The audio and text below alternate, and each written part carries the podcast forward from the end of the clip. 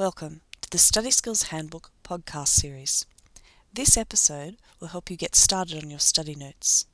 So maybe you've got a test coming up for a topic, or you want to try and organize your information to help you prepare for an assignment, or maybe you just want to make a set of study notes to help you really understand this topic.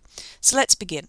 I've broken the process down to a series of steps so you can pause this recording after each step until you've completed it.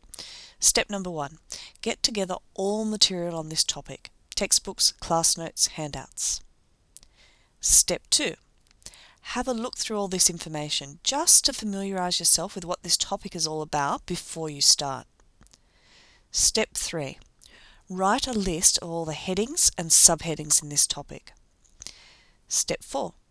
Now we'll do a mind map overview of the topic. Take a blank piece of paper and write the topic in the centre, draw a box around it.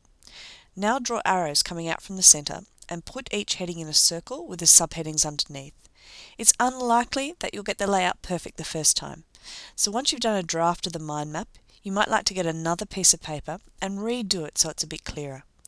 Don't forget, there are lots of examples of mind maps you can view in the summarising unit. Step 5.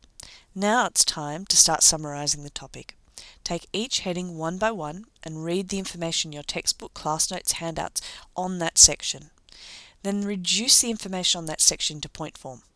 Remember to keep your points brief and try and put the information into your own words if you can. There's obviously a lot more to learn about making good study notes, which is why you need to spend time exploring the summarising unit, but this will get the process started for you.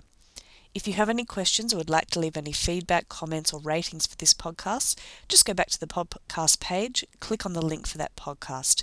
You might even like to record your own MP3 file about the process you follow when making study notes or what your notes are like, and submit it to us via the competitions page and possibly even win the iTunes voucher for the month.